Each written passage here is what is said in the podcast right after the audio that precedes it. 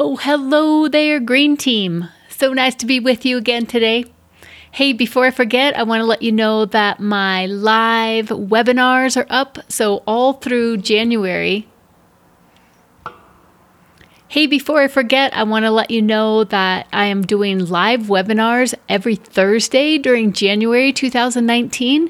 So, I'll leave a link here, or you can just go to greenteamacademy.com and grab it there.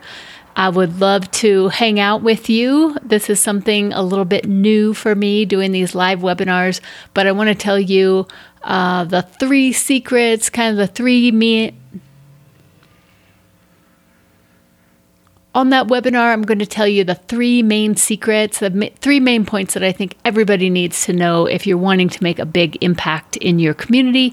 And I'm also going to be telling you about my new program that's launching. So, hope to hang out with you there on Thursday nights during January. All right, so today's topic is your Epiphany Bridge story. And the way that I found out about this was through Russell Brunson. Russell Brunson is the creator of a company called ClickFunnels, and he's just this master marketer. And I I was teaching people how to tell your hero's journey story. And this Epiphany Bridge story, it really it just takes it up a level. And so that's what I wanted to share with you today. So let me start by telling you an example. I I ran into someone the other day and uh, several months back she had told me that she had she was having troubles with her back. And I had been going over to the therapy pool, and several of the ladies there told me that they had had problems with their back. And they told me these long, drawn out stories of how they had struggled and then how they finally found the therapy pool and through you know through this whole process how the therapy pool had helped them and how they had offered to speak with this neighbor of mine and um, so i was like so excited and so what I did was I sent a text message to my neighbor saying, Hey, here's the information about the therapy pool. And then later I dropped the information off to her about the therapy pool. And guess what? She did not take me up on that offer. So even though I've watched her over the past probably six months go from this upright person who was able to nearly run right up the stairs to now she's really hunched over and it's just so painful for her to go up and down stairs. So even though I can see that it's a big deal, the way that I approached her with a possible solution was the absolute worst way to do it to give myself a little bit of a break. I had mentioned that when I talked with her several months ago, but because it was out of the blue, it wasn't anything that she could relate to. That is illustrating why an Epiphany Bridge story is so important and how we need to be ready to be telling these stories again and again and again.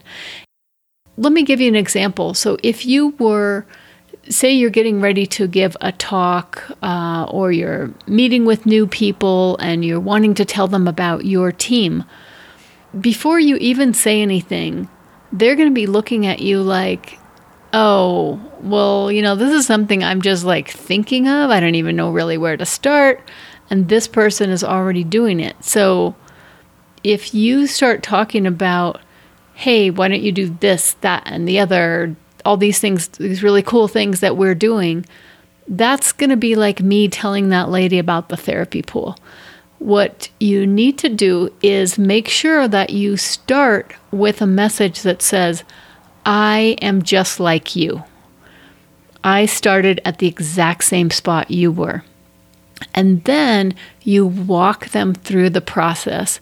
And so, this Epiphany Bridge story idea, and I'll leave a link to a podcast that Russell Brunson where he explains it in more detail. But the idea is that, so in the story, you want to tell them, okay, I started out, and he gives it, Russell Brunson uses the idea of a vehicle. So, you start out in a certain vehicle, and you're going along and you're making progress but then you hit a wall and you can no longer get to where you're going because there's this wall. Your vehicle won't allow you to go. But there's another vehicle there that you could get into that would allow you to get over that wall and onto your destination.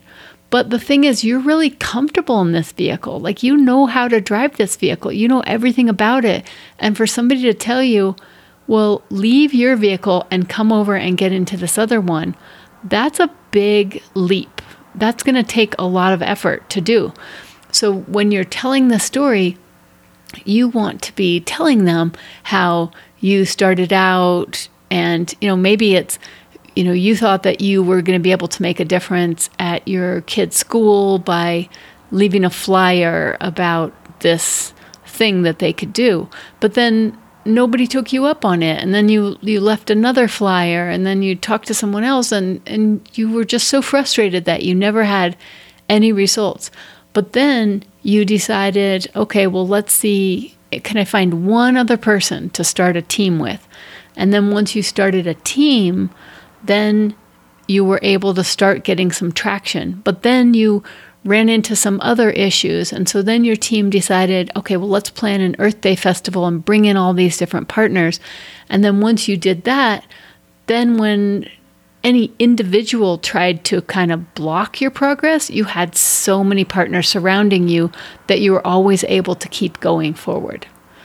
And so the other the other aspect that you that's important with this epiphany bridge story is that that is it is this hero's journey where you start out you struggle struggle struggle you find a different way to do it you keep struggling through that it's not like it's instantly magic you keep struggling and then you get to a point where things are working and it's from that point that you want to go back and show people who are at that beginning what you learned. And when you go through that process, there are two different parts of your your hero's journey. One is the kind of external. So in that case, that would be that maybe this person that started the a green team at a school that the external uh, struggles, the external goals that they reached was being able to make a difference at the school. But the internal goal, the internal struggle that they went through was going from being someone that was maybe kind of shy and doing things on their own to becoming someone that was seen as a leader in the school. And so they themselves transformed from being kind of a loner to someone who was confident in their abilities to be a leader and was compassionate and caring and effective as a leader. And so that's the internal transformation that happens with a hero's journey story.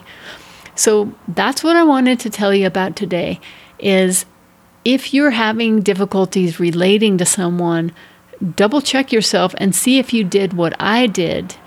So I hope that I have a chance to run into my neighbor again. And the next time, what I would do is I would say, Hey, and call her by name and say, How's it going?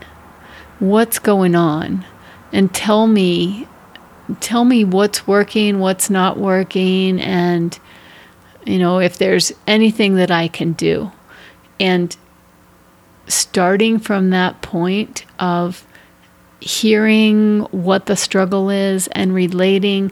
From that point, I might be able to tell her about these other ladies that were saying that they were having the exact same problem and how they'd gone to so many different doctors and tried different medicines and and then when they started going to the therapy pool how it helped them.